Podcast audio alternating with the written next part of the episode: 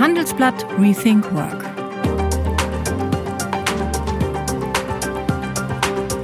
Herzlich willkommen zu unserem Podcast rund um die neue Arbeitswelt und was sie mit uns allen macht. Hallo, ich bin Kirsten Ludowig und mein heutiger Gast ist Fabiola Gerpott. Fabiola Gerpott ist 32 Jahre alt und hat Wirtschaftspsychologie und Wirtschaftswissenschaft studiert. Sie ist Professorin für Personalführung und zwar an der WHU Otto Beisheim School of Management und sie beschäftigt sich viel mit Statussymbolen. Also mit was, das jeder von uns hat. Sie untersucht, wie sich Statussymbole wie Dienstwagen oder Vielfliegerstatus verändern, vor allen Dingen, seit wir alle mehr oder weniger im Homeoffice sitzen.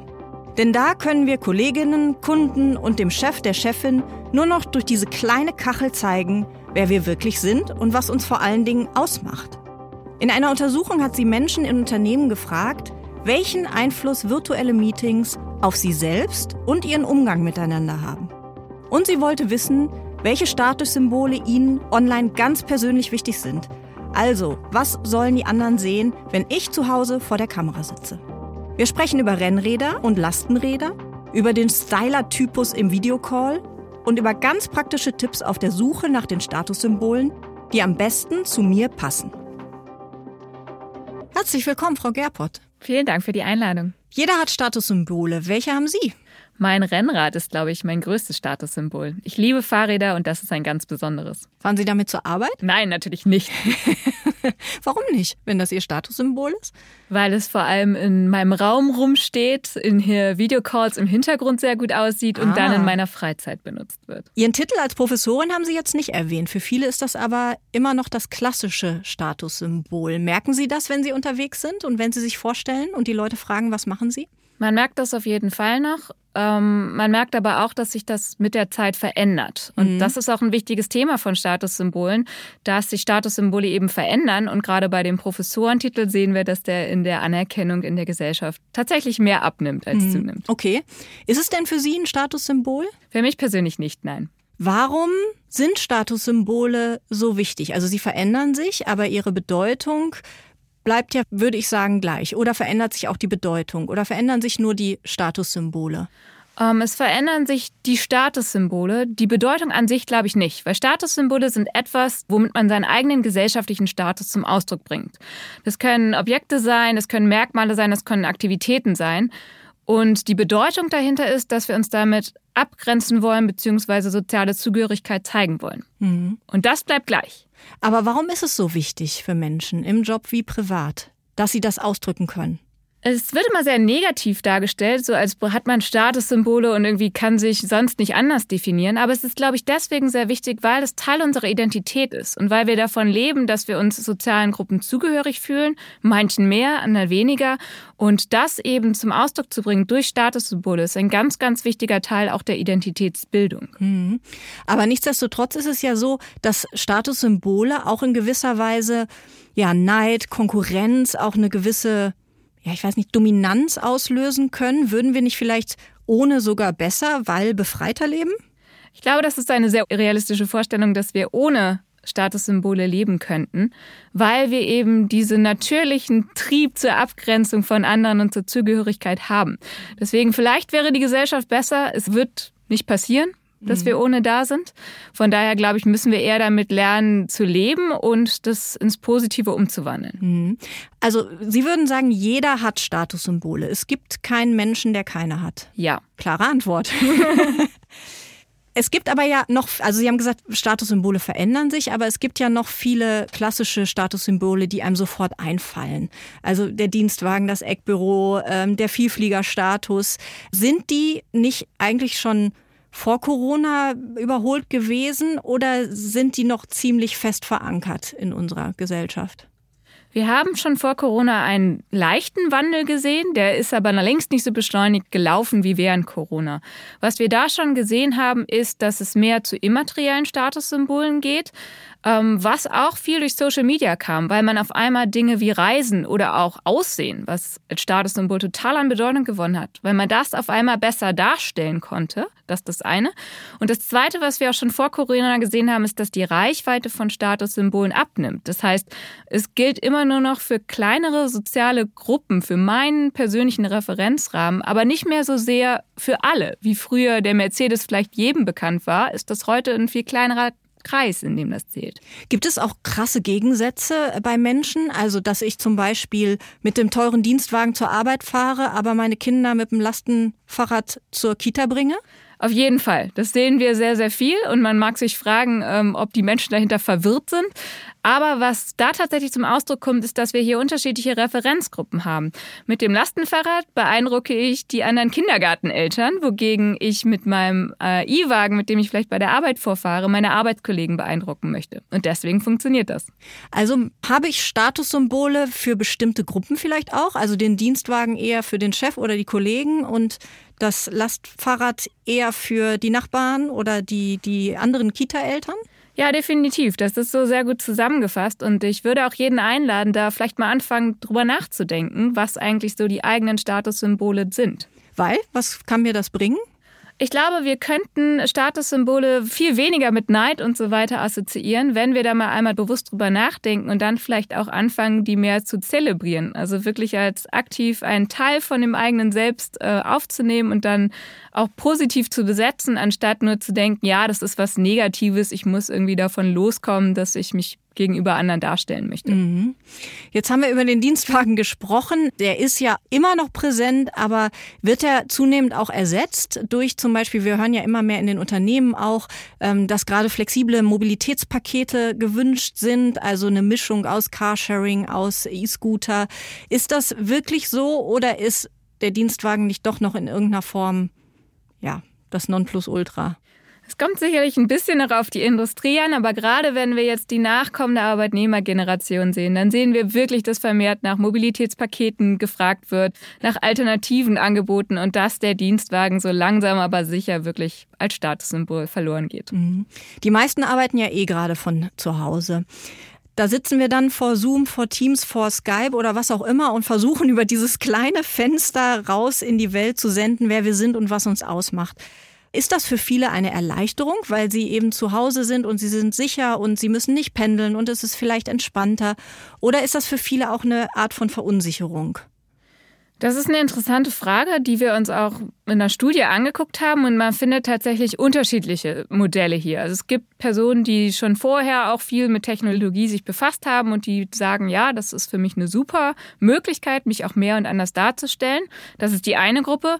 Es gibt aber auch die andere Gruppe, der das deutlich schwieriger fällt und die das jetzt nicht so als Möglichkeit der Statuserhöhung sofort wahrnimmt. Was, was kann man raten dieser Gruppe? Also gibt es irgendwelche Tipps, die man, wie man sich sicherer fühlt vor diesem kleinen Fenster oder vor der Kamera? Es macht natürlich Sinn, darüber mal nachzudenken, was denn so Statussymbole online sind. Mhm. Klar, äh, jeder kennt dann so diese, diese Comic-Sketches über die Hintergründe, die man irgendwie gestalten kann. Da gibt's ja verschiedenste Comedians, die sich auch damit auseinandergesetzt haben, wie man den Pokal in den Hintergrund schiebt und dann irgendwie gut aussieht. Das ist vielleicht die übertriebene Variante, aber nichtsdestotrotz macht es Sinn, sich darüber nachzudenken, wie man den Hintergrund gestaltet und vielleicht auch sich bewusst zu machen, dass diese virtuellen Hintergründe, die man auch einstellen kann, gar nicht so positiv wahrgenommen werden. Also wenn man es irgendwie schafft, einen realen Hintergrund zu schaffen, in dem man sich wohlfühlt, der okay aussieht, dann wäre das auf jeden Fall mein erster Tipp. Mhm. Vielleicht kommen wir einmal noch ganz kurz zurück auf Ihre Untersuchung, ähm, weil das sozusagen die Basis legt ähm, für das, wie ich mich äh, oder welche Statussymbole im digitalen oder in digitalen Meetings es denn dann so gibt. Sie haben untersucht äh, und auch verschiedene Mitarbeiterinnen und Mitarbeiter befragt, wie äh, sie sich sich denn in virtuellen Meetings verhalten?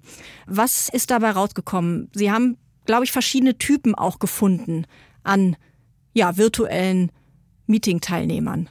Genau, wir haben sieben verschiedene Typen gefunden.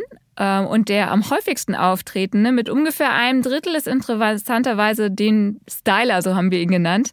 Äh, das ist ein Meeting-Typ, der eben sehr doll darauf achtet, wie erscheine ich eigentlich im Meeting, der auch vorher schon mal guckt, ob man vielleicht den Wäscheständer nochmal rausschieben sollte, der auch auf Ton ähm, und virtuellen Hintergrundgestaltung viel Wert liegt, der sich damit eben befasst. Mhm.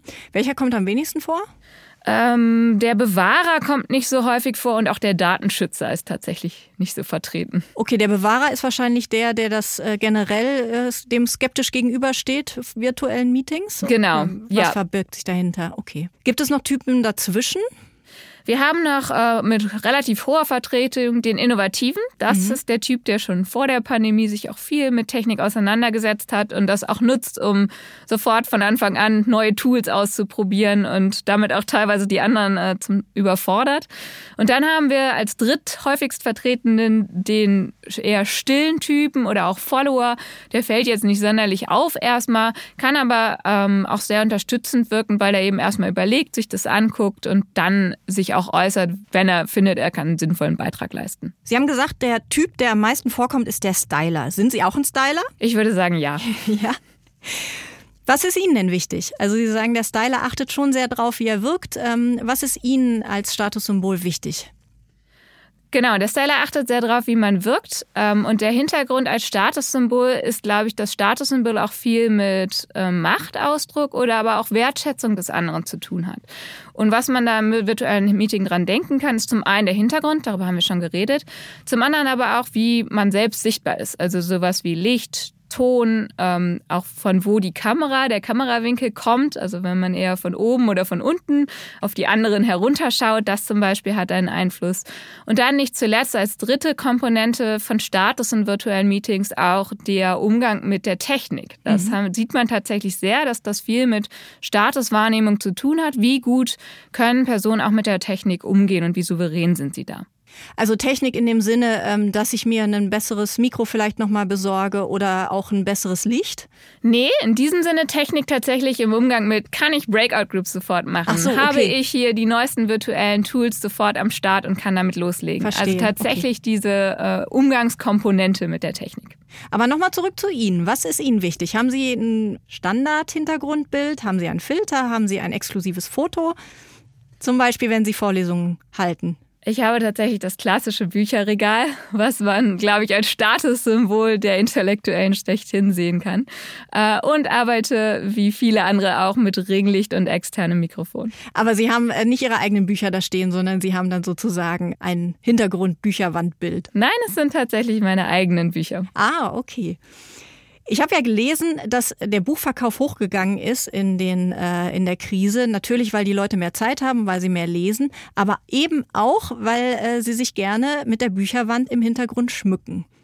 Ja, tatsächlich sagen das auch viele Second-Hand-Buchhandlungen, weil äh, man braucht ja nicht unbedingt ein neues Buch, weil man es eh nicht liest, sondern nur in den Hintergrund stellt. Und die verzeichnen da recht hohe Zugänge, gerade zu Anfang der Pandemie, wo dann vielleicht doch der eine oder andere überlegt hat, sich noch ein bisschen auszustatten. Ich habe ja den Luxus eines eigenen Arbeitszimmers. Ich weiß nicht, ob Sie auch? Ja. Okay. Viele sitzen aber ja nicht im eigenen Arbeitszimmer, sondern die sitzen in der Küche oder im Wohnzimmer. Macht das einen Unterschied oder würden Sie empfehlen, dann auch eher zu einem Hintergrundbild zu greifen oder kann das durchaus Sinn machen, Einblicke zu geben in sein Zuhause?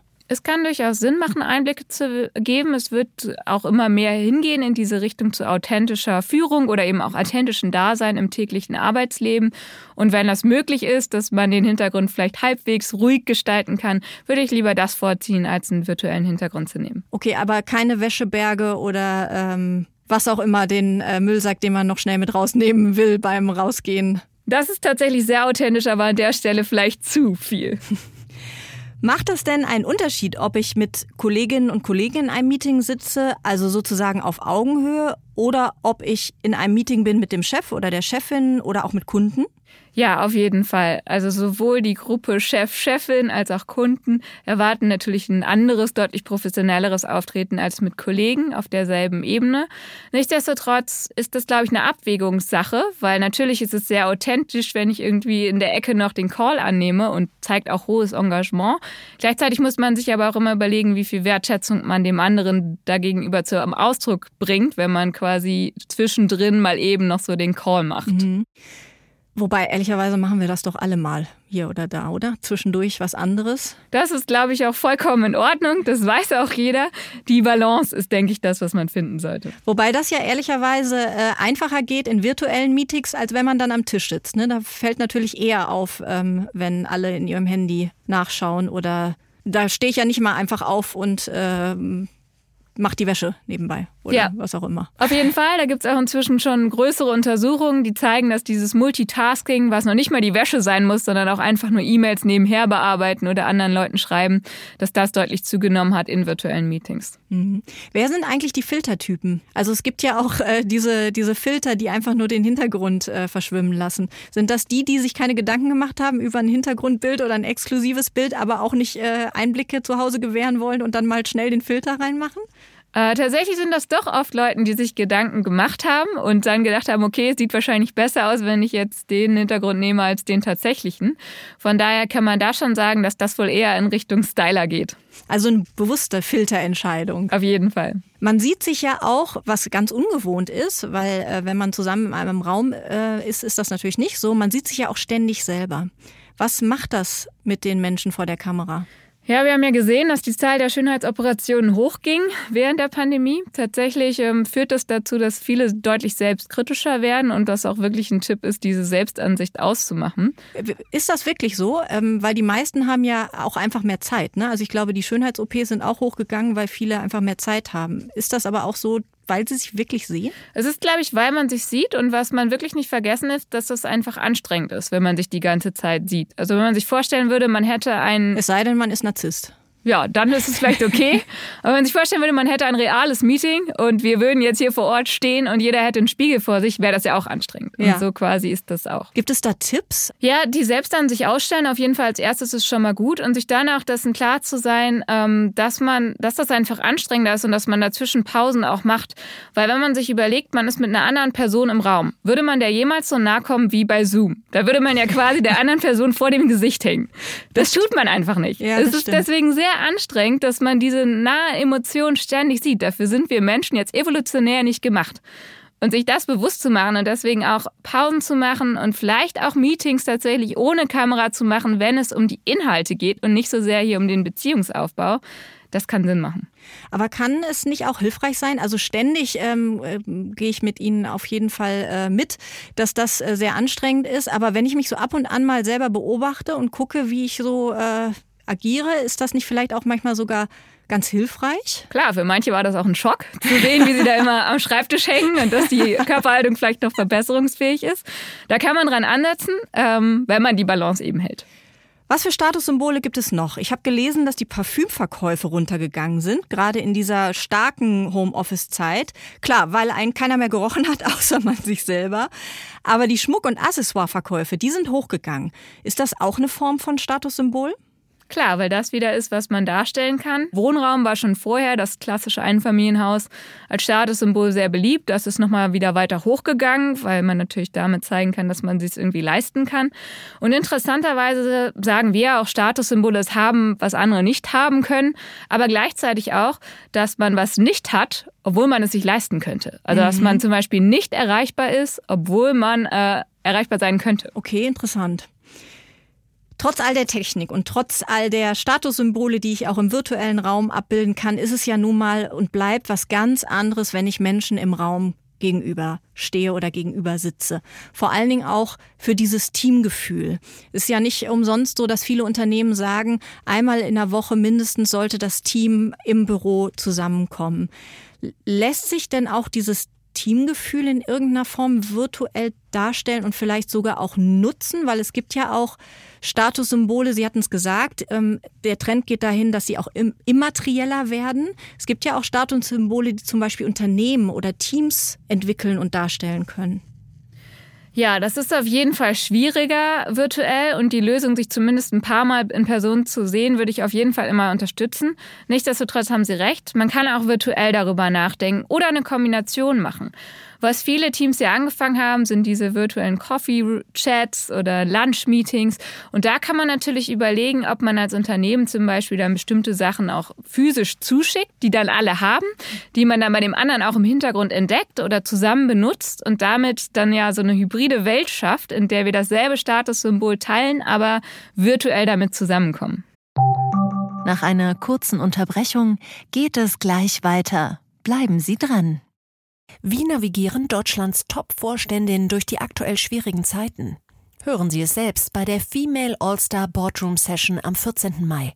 Mit dabei Maria Ferraro von Siemens Energy, Viktoria Osatnek von E.ON, Sopna Suri von RWE Generation und Antje von Dewitz von Vaude.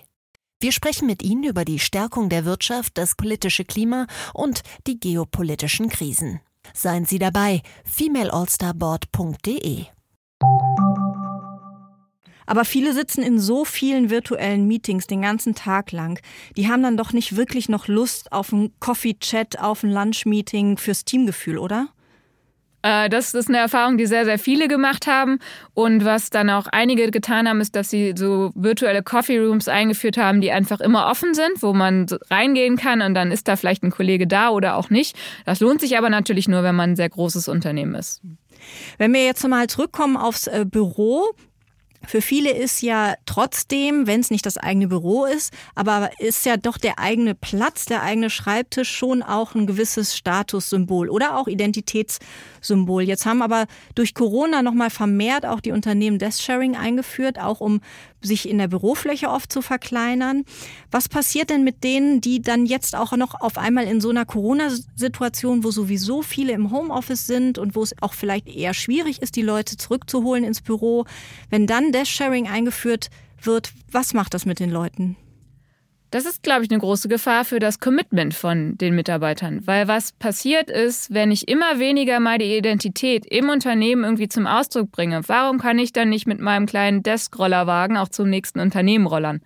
Also da ist wirklich die große Herausforderung, sich neue Wege zu überlegen, wie man Mitarbeiteridentifikation sicherstellt. Was wäre das? Wir haben ja schon über dieses Wir-Gefühl geredet und das, glaube ich, ist ein Aspekt, den man wirklich nicht äh, zu kurz kommen lassen darf, weil in den virtuellen Meetings ja auch viel mehr das sieht man, wenn man das analysiert, viel mehr nur auf die Aufgabe geguckt wird und der Smalltalk fällt eigentlich weg.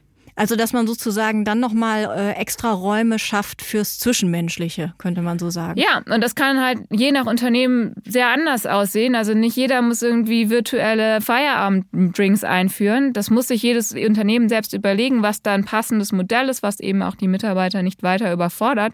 Aber sich darüber Gedanken zu machen, das ist, glaube ich, eine wichtige Aufgabe, unter anderem zum Beispiel von HR-Abteilungen, die darüber mal nachdenken könnten ersetzt diese Freiheit, ich kann von überall aus arbeiten, ersetzt das all diese klassischen Dienstwagen und Vielflieger und eigene Büro, eigener Schreibtisch, Statussymbole irgendwann, vielleicht jetzt noch nicht aktuell vollständig, aber geht es in die Richtung?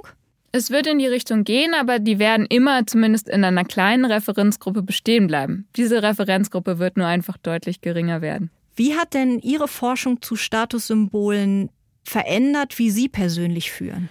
Äh, zunächst einmal, dass ich mir selbst über meine eigenen Statussymbole mehr bewusst geworden bin. Das Rennrad. Darüber haben wir schon das gesprochen. Das Rennrad? Was, was gibt es denn eigentlich noch? Ähm, in meinem persönlichen Leben. Mhm. Tatsächlich habe ich nicht so viele Statussymbole gefunden, die sich auf materieller Ebene bewegen, sondern eher auf immaterieller Ebene. Also dieses, einen Beruf zu haben, in dem man viel unterwegs sein kann, wo man viele interessante Menschen trifft und davon auch erzählen kann. Äh, wenn, man, wenn ich mich da kritisch selbst hinterfrage, habe ich gesehen, dass da sind da auf jeden Fall Statussymbole für mich. Und wie haben Sie sie verändert? In der Führung? Äh, ich habe versucht, zumindest das Angebot zu machen, dass meine Mitarbeitenden daran auch mehr teilhaben können. Also, dass nicht nur ich irgendwie spannend durch die Gegend reise oder tolle Menschen treffe, sondern dass ich als Teil meiner Führungsaufgabe es auch mehr sehe, das meinen Mitarbeitern zugänglich zu machen. Was natürlich wichtig ist, im Hinterkopf zu behalten, ist, dass die eigenen Statussymbole nicht notwendigerweise die der anderen sind. Also ich kann denen das anbieten, aber vielleicht finden die Reisen langweilig. Ähm, dann muss ich damit auch leben können. Aber wie findet man genau das raus, was, äh, was den anderen an Statussymbolen wichtig ist? Indem man einfach fragt oder kann man das auch durch Beobachtung in gewisser Weise rausfinden? Die einfachste Art und Weise ist natürlich zu fragen. Aber dieser zweite Weg, Beobachtung, geht genauso gut. Was äh, macht die Person aus? Wie kleidet sie sich? Was sind auch die Bezugsgruppen, die für diese Person wichtig sind? Und das ist auch was, womit man selber anfangen kann, sich das mal zu fragen. Wir haben jetzt viel über die Statussymbole gesprochen. Welche Lehre lässt sich daraus ziehen? Brauchen wir mehr Statussymbole? Brauchen wir weniger Statussymbole? Wo wird es hingehen? Wir brauchen mehr Bewusstsein über Statussymbole und eine Reinterpretation, dass es nicht so negativ im Sinne von Neid gesehen wird, sondern auch positiv im Sinne von Identitätsausdruck. Meinen Sie, das könnte ein richtiger Geschäftszweig werden? Das glaube ich nicht, weil dann würde sich ja quasi wieder dieses Positive umkehren und man würde es nur noch für andere machen, was eher so die negative Seite von Status ist. Und welche brauchen wir aus Ihrer Sicht noch? Welche Statussymbole und auf welche können wir wirklich getrost verzichten? Das kann man so absolut nicht sagen, weil das für jede Gruppe unterschiedlich ist. Ähm, deswegen muss man das wieder in seiner eigenen Referenzgruppe festlegen und sich dann fragen, brauche ich das noch, tut mir das gut oder mache ich das wirklich nur für andere und dann ist das vielleicht was, was man streichen kann. Was sind so Ihre drei Tipps, die Sie mitgeben würden? Was äh, gerade jetzt beziehen wir uns vielleicht noch mal auf dieses virtuelle Meeting, auf diesen virtuellen Raum. Was kann ich machen? Ähm, klar, ich habe jetzt mitgenommen, ich mache mir erstmal Gedanken. Ne? Das ist der Anfang. Ich mache mir Gedanken, was äh, sollen meine Statussymbole in diesem virtuellen Raum sein? Aber welche Tipps haben Sie dann noch, äh, wie ich weiter vorgehen kann? Ähm, ja, also das ist, fängt an mit erstens identifizieren, das haben Sie gerade schon gesagt, darüber nachzudenken, was könnte das sein, darüber nachzudenken, was sind meine Bezugsgruppen, was ist für die wichtig, was war vielleicht auch in meiner Kindheit wichtig, was macht das heute mit mir, das ist Schritt eins.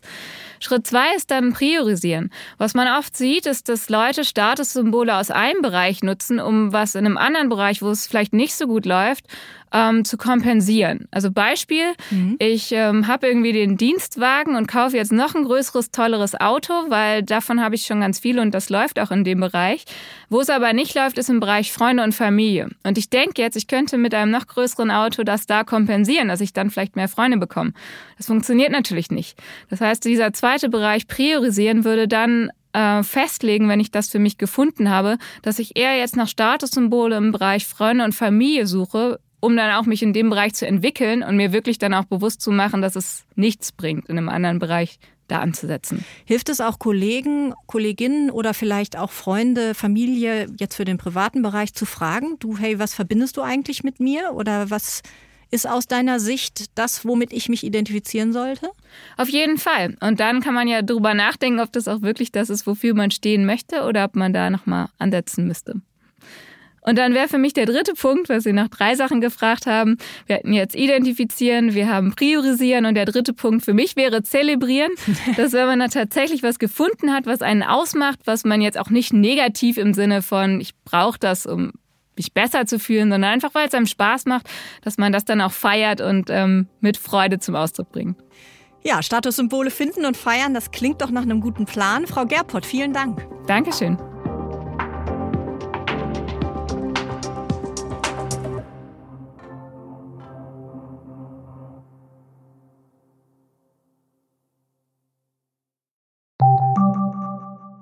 Bist du auf der Suche nach Inspiration und Netzwerkmöglichkeiten?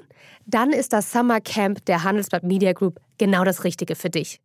Treffe über 800 EntscheiderInnen, nimm an interaktiven Workshops teil und werde Teil der einzigartigen Camp Community. Wir wollen gemeinsam mit dir die Zukunft unserer Wirtschaft gestalten und aktuelle Herausforderungen angehen. Erfahre mehr und sichere dir noch heute dein Ticket auf hmg-summercamp.de.